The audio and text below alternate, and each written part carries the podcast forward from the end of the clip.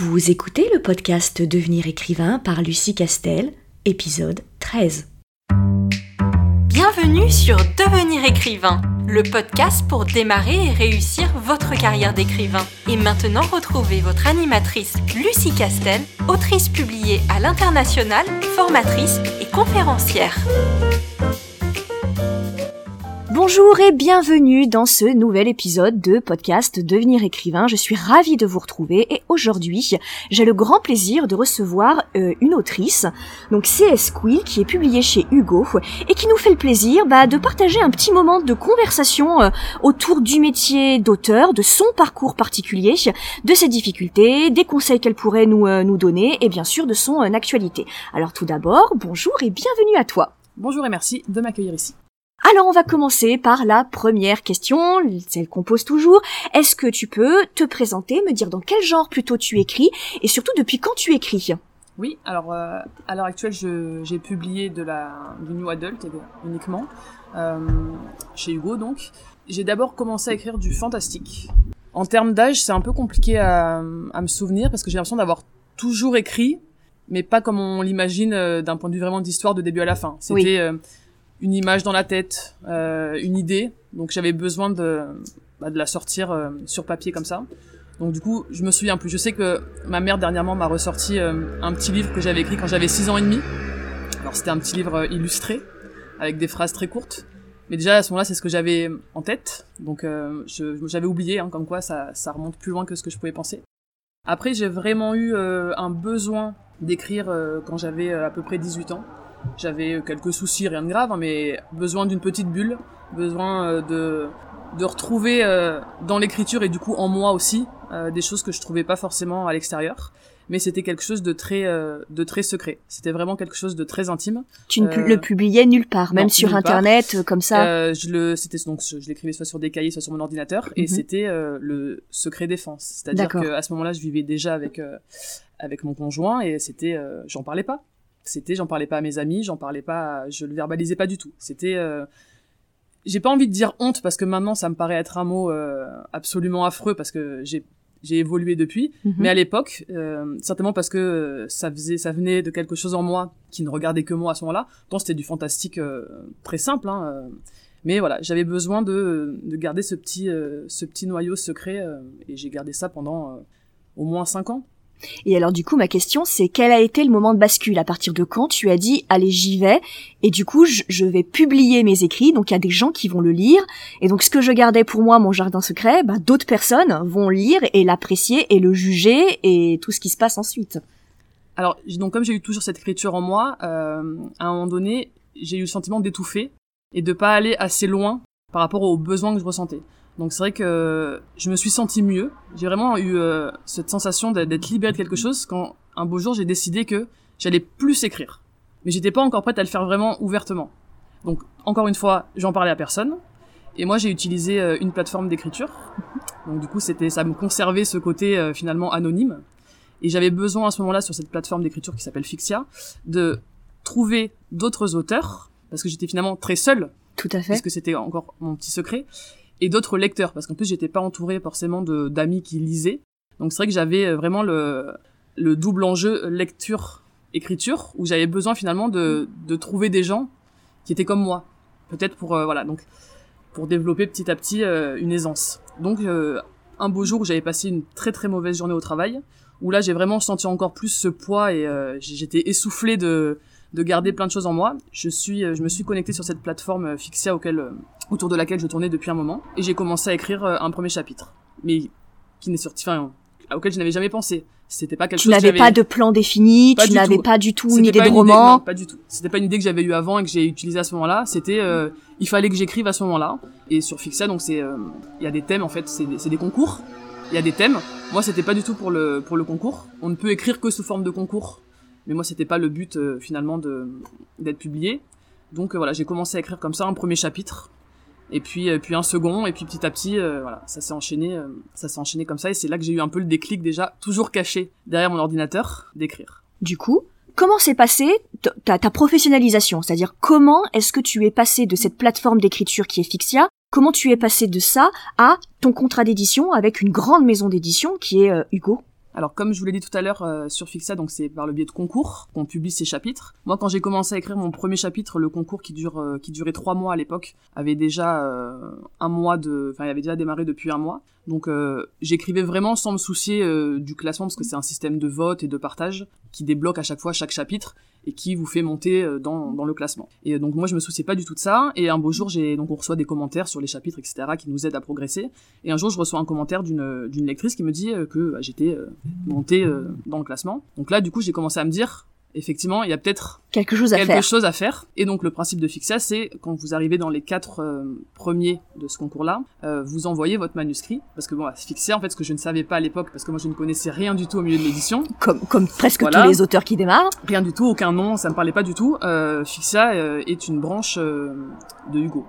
Donc j'ai envoyé mon manuscrit à la fin du concours à Fixia. Euh, alors j'ai hésité longuement avant de l'envoyer hein, parce que c'était à nouveau un pas. Ah ça devenait concret. Voilà. Donc forcément euh, voilà. Donc j'ai mis euh, j'ai mis un peu de temps à, à l'envoyer euh, et ensuite euh, il y a eu un jury qui s'est qui s'est réuni. J'ai pas gagné ce concours, mais comme Fixia avait aimé mon texte, ils m'ont quand même proposé voilà une publication en numérique et il y avait dans le terme du concours un partenariat exceptionnel avec une autre maison d'édition pour la version papier. Donc ce premier livre, il a été édité chez Fixia pour le numérique et dans une autre maison d'édition pour la version papier.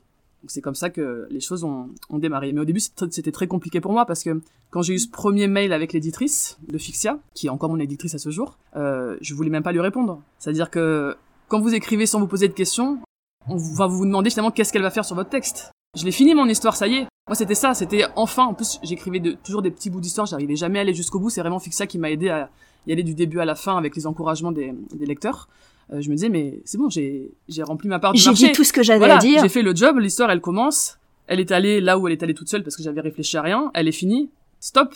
Bah non, voilà. Donc j'ai eu un petit moment de, de flottement où, où j'ai eu peur en fait. Hein. Donc pendant une semaine j'ai ignoré le le, mail, de l'éditrice. Le déni, ça marche toujours. Voilà, qui du coup, euh, qui du coup, bah forcément m'a relancé. Euh, et là, on a, on a commencé à, à, plus discuter, à se présenter déjà, parce que bon, fallait que humainement aussi on se, on se connaisse. Et, euh, et petit à petit, avec la relation de confiance et les explications qu'on peut nous donner à ce moment-là, bah, le livre a été publié quelques mois plus tard. Alors je me permets de réagir sur quelque chose que tu as dit et qui à mon sens est extrêmement important, surtout pour euh, pour les auditeurs qui, euh, qui envisagent de se lancer, c'est que en fait on met énormément dans nos écrits. Peu importe, comme tu disais, on, vit des choses parfois difficiles, parfois pas du tout, mais quoi qu'il arrive, ce qu'on écrit, c'est vraiment le reflet de, de qui on est à l'intérieur. Et à partir du moment où on va le publier, ça veut dire qu'on va le livrer à des gens qu'on ne connaît pas, qui nous connaissent pas, qui ne connaissent pas dans quelles circonstances est-ce qu'on a écrit ce livre. Et non seulement ça va être des personnes qui du coup vont émettre un jugement sans vraiment nous connaître, mais en plus on le soumet, comme tu l'as très justement dit, à des professionnels qui du coup vont avoir un œil qu'on n'a pas nous, parce que comme tu dis au départ quand on se met à écrire, on, on réfléchit pas forcément à alors comment on fait cette méthodologie, comment est-ce qu'on fait les rebondissements, comment on écrit, c'est une pulsion, on est écrivain, on, on, on est, c'est pulsionnel pour nous. Et il faut accepter l'idée que des inconnus et des professionnels aguerris avec un œil de, un œil qui va être critique, vont se mettre à juger quelque chose qui est nous et qu'à partir du moment où on l'a écrit, notre intention littéraire elle est consommée et on n'a plus trop envie de, faire quoi que ce soit sur ce, sur ce livre. Et du coup, est-ce que, est-ce que tu dirais aux auditeurs qui veulent se lancer que c'est presque ça le plus difficile quand on quand enfin on a l'impression quand enfin on a signé chez un éditeur professionnel on se dit waouh super ça y est j'ai mis le pied dans la cour des grands je suis un auteur publié donc professionnel. Mais est-ce que tu dirais que les difficultés elles commencent parce que derrière il faut se confronter comme tu dis on sort de sa bulle et on se confronte à, à un œil extérieur qui va nous juger? C'est ça. Alors après, tout dépend effectivement du positionnement que vous avez dès le départ, quand il y a ce, lien avec euh, avec le milieu éditorial. Moi, c'est vrai que j'étais complètement déconnecté de tout ce milieu-là. Donc c'est vrai que j'ai eu du mal à me dire, ma passion c'est d'écrire. Maintenant, on passe sur une sphère un peu différente, qui du coup, mine de rien, est quand même euh, liée.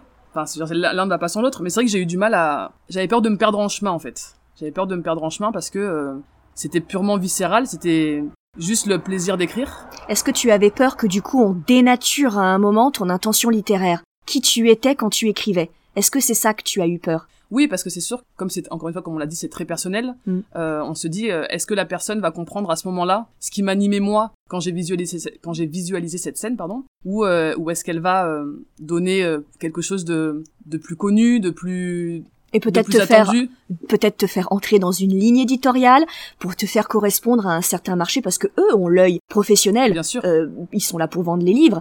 Et, et du coup, c'est cette crainte-là que tu as eue. C'est ça. Bah, c'était finalement la crainte de l'inconnu parce que encore une fois, moi, c'est vrai que je, je ne connaissais pas du tout les maisons d'édition. Acheté mes livres euh, sur euh, la couverture qui me plaisait, sur euh, il était là devant moi, je, je l'achetais. J'avais vraiment pas cette, je me confrontais pas à, à cette réalité éditoriale comme on peut avoir maintenant. Donc c'est vrai que c'était surtout la crainte de l'inconnu. Après, j'ai eu la chance d'avoir euh, une éditrice à ce moment-là, donc qui est toujours la même, vraiment extraordinaire, dans le sens où euh, on s'est compris. Quand elle a commencé à m'envoyer des, des, retours sur mon texte, là où il fallait que je j'aille un peu plus loin, là où il fallait que je raccourcisse un petit peu, j'ai senti qu'on était sur la même longueur d'onde. Donc je pense que j'ai eu aussi de la chance à ce moment-là. Euh, je pense que c'est pas c'est pas le cas pour tout le monde. Donc c'est vrai que ça m'a permis de sauter ce pas-là et de me sentir finalement encore euh, entière dans la progression. C'est extrêmement important ce que tu dis de, de ne pas renoncer à son intégrité sous le seul prétexte de publier d'un point de vue professionnel. Et que comme tu dis, toi tu as cette chance d'avoir une éditrice qui te comprend et sur laquelle vous êtes sur la même longueur d'onde, ce qui fait que du coup vous travaillez ensemble pour l'amélioration du, euh, du texte, mais que du coup il faut pas hésiter à refuser une collaboration qui du coup te donnerait l'impression de renoncer à quelque chose ou de te perdre parce que il existe beaucoup d'éditeurs il existe beaucoup de correctrices éditoriales et de correcteurs euh, éditoriaux et que donc c'est important d'avoir cette relation là parce que on n'est pas des machines et que tout ce qu'on met dans notre livre on, on, doit le conserver. Alors bien sûr faut garder l'esprit ouvert parce que un roman peut toujours s'améliorer mais n'empêche que ce qu'on est l'intention littéraire à la base du roman ça ça doit pas se dénaturer. Et c'est important de le, de le, dire en fait. En fait il faut faire confiance aussi à son instinct. Parce oui. qu'effectivement il y a des choses auxquelles on peut ne pas avoir pensé. Euh, l'éditrice peut nous donner une idée euh, une petite ligne à approfondir auquel on n'aurait pas pensé et qu'effectivement on se dit ah oui oui c'est vrai ça, ça colle finalement avec ce que je voulais et puis j'y avais pas pensé. Puis il y a aussi des fois où on se dit euh, bah, j'ai pas l'impression que c'est c'est pas ça que je voulais dire en fait. Alors peut-être que c'est ce que les gens ont envie de lire c'est ce qu'ils ont envie qu'on leur dise mais moi c'est pas comme ça que je le ressens. Ou en tout cas c'est c'est pas comme ça que je que je visualise cette partie là donc c'est vrai que c'est compliqué. C'est compliqué. Oui, tout à fait, c'est compliqué. Alors, je me permets de juste de dire que tu es maman et que tu travailles par ailleurs à côté de ton travail d'écrivain. Et donc ma question, parce que c'est souvent euh, les, les, questions de jeunes auteurs qui veulent se professionnaliser et qui ont déjà un début de carrière ou euh, qui ont déjà une famille ou des enfants dont ils doivent s'occuper. Comment est-ce que tu gères toi ta routine d'écriture? Comment tu arrives à te discipliner et à te dire je je me consacre à mon écriture? Est-ce que c'est régulier ou est-ce que tu te sers de vacances ou de week-end pour te dire voilà cette plage là elle est consacrée à l'écriture? Alors quand j'ai commencé à écrire donc mon premier livre euh, sur Fixia, je publier un chapitre par jour. Alors c'était des petits chapitres, hein, c'est 7000 caractères, moi je parle en caractères parce que sur Fixia on parle en caractères. Je me disais allez, un chapitre par jour. Donc là j'avais organisé toute, toute ta journée toute ma journée en fait pour faire ce chapitre de 7000 caractères. Donc c'était bien souvent le soir, parce qu'effectivement, la journée, je travaille. Parfois un petit peu entre midi et deux, j'essaie de le commencer. Mm -hmm. Donc c'est vrai que j'organisais tout. Ça a été euh, assez intensif, parce qu'il y avait quand même euh, bien 80 chapitres. Donc il y avait, bon, il y avait des jours où j'arrivais à en écrire plus qu'un, euh, mais c'est vrai qu'en voilà, en général, je me fixais cette, cette barrière-là. Quand j'ai fini d'écrire ce premier livre, le second, je l'ai, je l'ai pas écrit sur Fixia. Et j'étais encore un petit peu dans ce rythme, euh, finalement, trop. Oui. Et à un moment donné où je me suis rendu compte que j'avais pas le bon équilibre. C'est-à-dire oui. que effectivement, j'ai trois enfants euh, avec leur papa. Il y a eu un moment donné où il a fallu que je fasse un peu machine arrière, que je calme un petit peu euh, mon envie d'écrire pour euh, voilà trouver le bon équilibre entre euh, la famille euh, et, et, cette passion. C'est vrai que c'est quand on a vraiment la passion d'écrire, c'est au quotidien c'est difficile à porter parce que on aimerait pouvoir écrire au moment où on sent vraiment on a l'envie, voilà. la pulsion. Sauf que bah voilà, on a des responsabilités professionnelles, on a des responsabilités familiales, voilà. Donc je sais que j'ai eu un moment donné euh, où du coup bah, j'en ai parlé aussi avec mon mari etc parce que lui oui. aussi m'a il était là il, il, me soutient beaucoup mais c'est vrai qu'à un moment donné il, il a vu que c'était un peu trop donc voilà c'est vraiment trouver le bon équilibre après moi euh, pendant longtemps j'avais gardé mon vendredi donc j'étais passé à 80% pour pouvoir euh, écrire cette journée là vraiment entière bon là pour des raisons professionnelles j'ai dû euh, repartir à 100% donc euh, j'essaye de m'organiser pour écrire entre midi et deux écrire un petit peu le soir voilà, donc euh, mes enfants ont l'habitude. Tous les soirs, ils me demandent si je vais écrire, parce que souvent, j'écris euh, pas chez moi. Euh, J'aime bien euh, sortir, euh, aller écrire chez une amie ou ailleurs. Donc souvent, les, enfants me demandent tous les soirs, tu écris ce soir? Donc non, pas ce soir. Peut-être demain soir, voilà. Donc c'est toujours un peu un jeu de trouver le meilleur moment et d'être à la fois une mère et une femme. C'est important de ce que tu dis. C'est important d'associer aussi ses proches et de leur faire comprendre que, au-delà d'une passion, c'est un vrai travail qui demande la concentration et qui demande un temps où on ne fait que ça. Et donc c'est important de faire comprendre aussi à l'entourage. Et là, je m'adresse aux, auditeurs qui voudraient se mettre à écrire un roman, donc du début jusqu'à la fin, ce qui fait que ça va les entraîner sur plusieurs mois euh, de travail, et de ne pas hésiter à communiquer là-dessus sur euh, auprès auprès de leurs proches, parce que comme tu dis, il faut qu'ils soient associés et qu'ils comprennent que ce temps de travail où tu as l'air finalement d'être disponible parce que tu es derrière un écran, mais tu es toujours là. Donc tu as l'air d'être disponible, surtout avec trois, trois enfants, mais qu'en fait tu ne l'es pas parce que, parce que ce temps que tu consacres devant ton écran, en fait tu es vraiment concentré. C'est ça, exactement. Alors c'est surtout, euh, donc, les enfants, effectivement, faut leur expliquer que euh, bah, maman travaille. Même si elle est là. Voilà, elle est là. C'est une passion, mais qu'un, ben voilà, une passion, c'est ça, demande aussi un, temps de travail euh, particulier.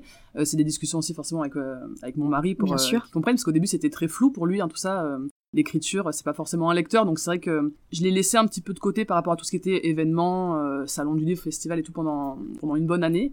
Il a eu besoin à un moment donné de m'accompagner. De voir ce que c'était. Voilà. Et de Parce concrétiser. Que lui, finalement, il me voyait passer des heures entières, des heures et des heures, des heures, passer beaucoup de temps sur, euh, sur mes livres, et il se rendait pas compte aussi de tout ce qu'il y avait de derrière. la réalité et, voilà. Donc de la concrétisation. Je l'ai emmené à, à, deux trois événements et euh, il a pu se rendre compte à ce moment-là vraiment de, de tout ce que ça impliquait puis de la passion que j'avais parce que du coup c'est vrai que il a découvert aussi une nouvelle facette de moi que même moi j'ai découvert. Vu, voilà, il t'a vu communiquer avec les euh, avec les lecteurs, euh, les lecteurs communiquaient avec toi, le retour qu'ils pouvaient en avoir, tout à fait. C'était c'est vrai que c'était très flou pour lui pendant pendant longtemps. Donc c'est vrai que je trouve que c'est bien aussi de de les impliquer, de leur expliquer comment ça se passe pour que bah, y ait toujours une bonne entente parce que c'est vrai que des fois euh, bah, il aimerait que je sois plus disponible et moi comme mon écriture elle est vraiment vraiment très viscérale quand j'ai besoin d'écrire il faut me laisser oui. un petit moment oui. pour que je puisse finalement bah, sortir ce que j'ai en moi. C'est, je me suis toujours dit que c'était ma manière vraiment de m'exprimer parce que je pense que ça doit s'entendre. Je suis rien qui parle très vite. J'ai tendance à, les mots sortent beaucoup plus vite de ma bouche que ce qui devrait. Et je me suis toujours dit que finalement l'écriture c'était aussi cette, cette manière de communiquer. Un vecteur, un canal. Tout à fait. Voilà, donc c'est vrai que là j'essaye de faire des efforts parce que parce qu'il y a le micro, mais c'est vrai que je me suis toujours euh, posé un peu cette question-là. Enfin bref, voilà, donc du coup vraiment au niveau de la famille, euh, je pense qu'il faut il faut leur expliquer, trouver le bon temps pour tout, mais euh, mais pas s'oublier non plus. C'est-à-dire qu'on on peut on savoir s'imposer aussi et de dire là j'en ai vraiment et besoin. Assumer aussi, hein, parce que c'est vrai qu'au début, bah pareil avec la famille, moi comme je vous dis c'était un secret. tout à fait. L'écriture. Donc forcément, j'en ai parlé que quand bah, le livre est sorti. Donc forcément, ça a été une surprise euh, pour tout le monde. J'ai mis du temps à vraiment en parler ouvertement. En plus, bon, il y avait des scènes de sexe, alors euh, c'était un petit peu voilà le, la surprise euh, avec un peu les idées reçues et les clichés qu'il peut y avoir liés à ça. J'ai eu tout un cheminement en fait, petit à petit. je me considérais même pas comme une auteure en fait, parce que j'aimais écrire, c'était naturel chez moi. Donc c'est vrai que voilà, j'ai mis du temps à, à trouver ma place dans tout ça.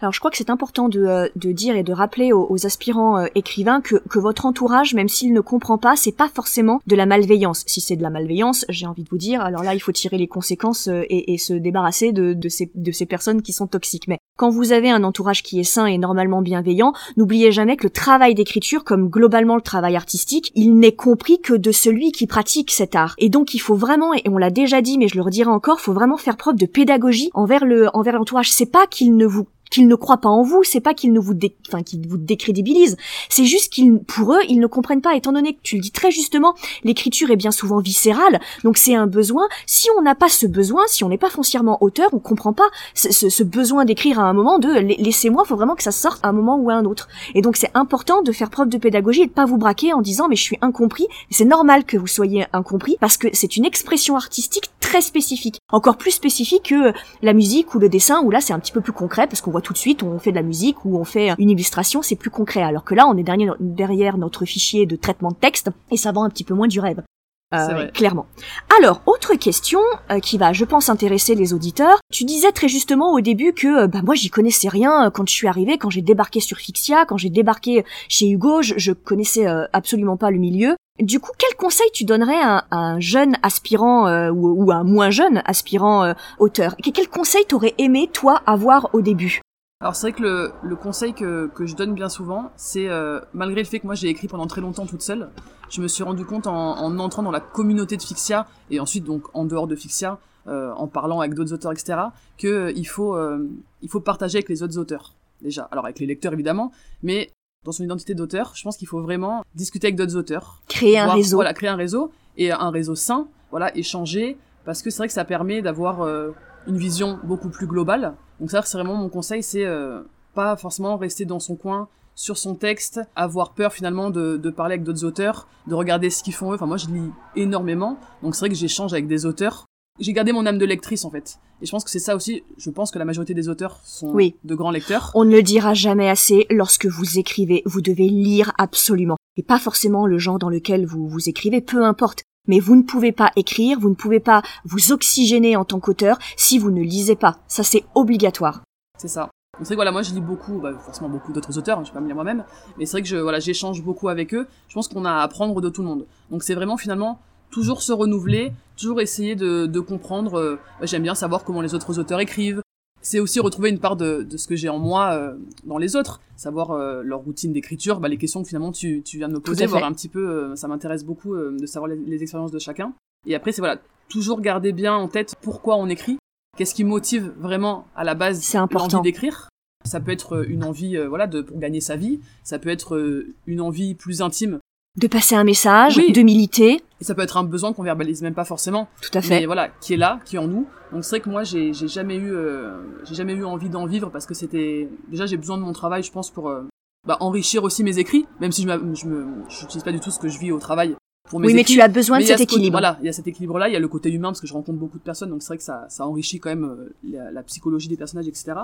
En tout cas, le conseil, c'est vraiment savoir qui tu es. Alors, je change, hein, même moi-même, moi-même, j'ai changé, Mais c'est important de te auteur. questionner, de ça. questionner qui tu es en tant qu'auteur. mais même en tant qu'humain, de toute façon. Tout à fait. C'est euh, lié, hein. Je pense que, enfin moi, je me suis senti, je me sens encore plus proche des gens maintenant que j'écris. Peut-être parce que je crée plein de personnages. Du coup, je leur invente des vies, mais j'essaye toujours d'être vraiment dans la réalité quand même et, euh, et Dans la psychologie, vraisemblance. Voilà.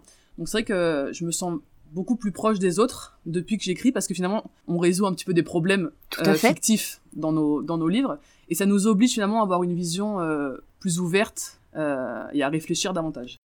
Et c'est très intéressant ce que tu euh, ce que ce que tu racontes ce, ce lien qui se crée à partir du moment où on publie et là encore peu importe que ce soit par un éditeur auto-édité ou ou même sur une plateforme d'écriture hein, sans sans aucun autre euh, sans aucune autre ambition professionnelle que ça à partir du moment où on choisit l'écrit qu'il soit fictionnel ou pas on crée un lien avec le le, le lecteur et, et ce lien est extrêmement important et c'est aussi en partie pour ça qu'on écrit parce que ce lien nous nourrit, on nourrit les autres, comme tu disais très justement. On, on est obligé de résoudre certains problèmes, parce qu'on crée des problèmes dans nos euh, dans, dans nos fictions, euh, dans nos romans, et du coup ça nous oblige à décortiquer l'humain, à décortiquer le, le, le psyché de, euh, de l'humain. Et donc là, bah, quand on, on parle d'émotions universelles comme la peur, l'amour, le sexe, la trahison, la haine, on, on fait forcément écho à une expérience d'un d'un lecteur, au moins d'un. Et donc quand le lecteur il se sent touché par ce qu'on vient d'a- d'aborder, là le lien se crée et c'est magique. Il y a un vrai. côté magique. Bah, moi, je me souviens, euh, mon premier salon du livre, avec, donc, avec mon premier livre, une lectrice, je, je me souviens surtout d'elle, ce jour-là, qui est venue me voir et qui m'a dit, c'est incroyable,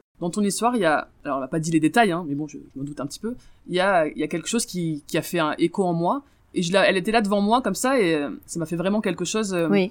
parce que finalement, on sort presque de la fiction. Tout à fait. À Et là, on se dit, j'ai eu un impact à un moment sur l'existence d'une personne que j'ai touchée sans même m'en rendre compte, en fait. Parce que j'écris pour tout le monde, mais là, pour le coup, j'ai écrit pour une personne. C'est ça. Et c'est des messages, de toute façon, c'est des messages euh, d'espoir, d'amour, de tout, de, tout ce qu'on a envie de mettre dans nos livres. Et quand on voit que ça atteint son but, finalement, pour moi, c'est là que c'est gagné, quoi. Donc c'est vrai que j'ai jamais eu ce, ce côté vraiment euh, publication euh, pour voir mon livre en librairie. J'adore voir mon livre en librairie. Bien sûr. D'accord. Mais c'est vrai que c'était vraiment l'idée, euh, je pense, euh, de- voilà, de faire du lien avec les autres. Oui, c'est que- c'est- voilà, tout à fait. C'est ton ressort, en fait. C'est ça, exactement. Et je, et et je le, je l'alimente et j'en prends soin parce que pour moi c'est, je suis comme ça. Donc je, je, j'ai pas- C'est ton essence d'auteur. c'est ça. Et c'est vrai que des fois on peut être tenté de, de changer parce que c'est, c'est un vaste milieu, il y a, il y, a, il y, a, il y a beaucoup de choses qui se passent, etc. Et c'est vrai que des fois on, on serait tenté de, bah, finalement de pas être soi-même, euh, ne serait-ce que par rapport à plaire à un phénomène Oui, de mode, à plaire à une demande, plaire, euh, plaire à ce qu'on imagine être la tendance du moment, etc. Alors que finalement on se rend compte que quand c'est ça, ça, ça fonctionne pas. Alors pas d'un point de vue de vente, mais ça fonctionne pas en nous. Ben, bien sûr. Parce que c'est pas, Ça, ça, pas comme ça, ça. ça sonne creux, ça. en fait. Et je sais que moi, chacun de mes livres, ils sont tous différents parce que j'ai eu besoin à chaque fois de, de changer et d'aller euh, là où j'avais moins envie d'aller. D'accord. Alors, dernière question. Est-ce que tu peux nous parler de tes projets, de ce qui va sortir? Est-ce que tu travailles sur un nouveau roman? Oui, alors là, en ce moment, je travaille sur euh, une série euh, en, new, en new adult. Alors, New Adult, tu peux préciser pour nos auditeurs ce que c'est? Oui, alors c'est de la, c'est de la romance euh, très actuelle Mhm. avec certaines scènes de sexe. Alors, c'est vraiment la discrétion de l'auteur. Mhm. Ça peut être développé ou peu Ou développé. suggéré. Voilà. Alors c'est ça, l'histoire ne tourne pas du tout autour de ça. On n'est pas dans l'érotisme. C'est euh, vraiment euh, bah, comme dans une relation de couple finalement euh, classique. Euh, Il y a des disputes, euh, il y a de l'amour, il y a du rire, il y a du sexe. Voilà. Donc euh, donc c'est vrai que la new romance, moi, la new adult, new romance, c'est les deux termes similaires. Je le vois vraiment comme euh, au niveau des émotions un reflet de la réalité. La mise en scène. Voilà. Les histoires, après, effectivement, bon, c'est romancé, etc. Mais je trouve qu'au niveau des émotions des personnages, on est vraiment dans les émotions actuelles. La ça, recherche de la voilà, Ça, c'est vraisemblance. ce qui, voilà, ça, c'est ce qui me, c'est ce qui me plaît. Moi, je suis beaucoup sur, euh, voilà, les émotions et la psychologie. Donc, c'est vrai que, après, le cadre, vous en faites ce que vous voulez, mais euh, c'est ce que j'aime dans ce genre-là.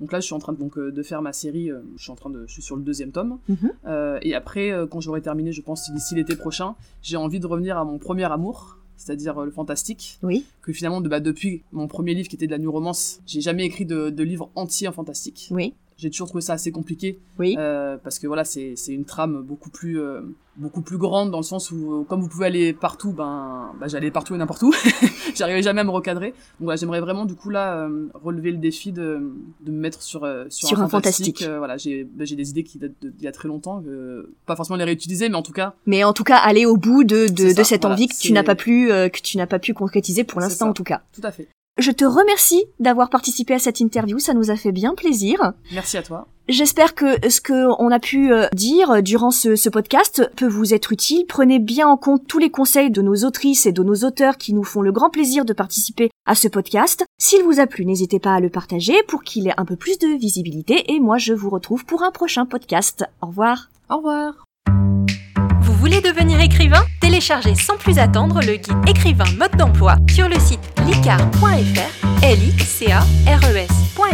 Ce guide vous donne les quatre étapes fondamentales pour progresser vers l'écriture professionnelle.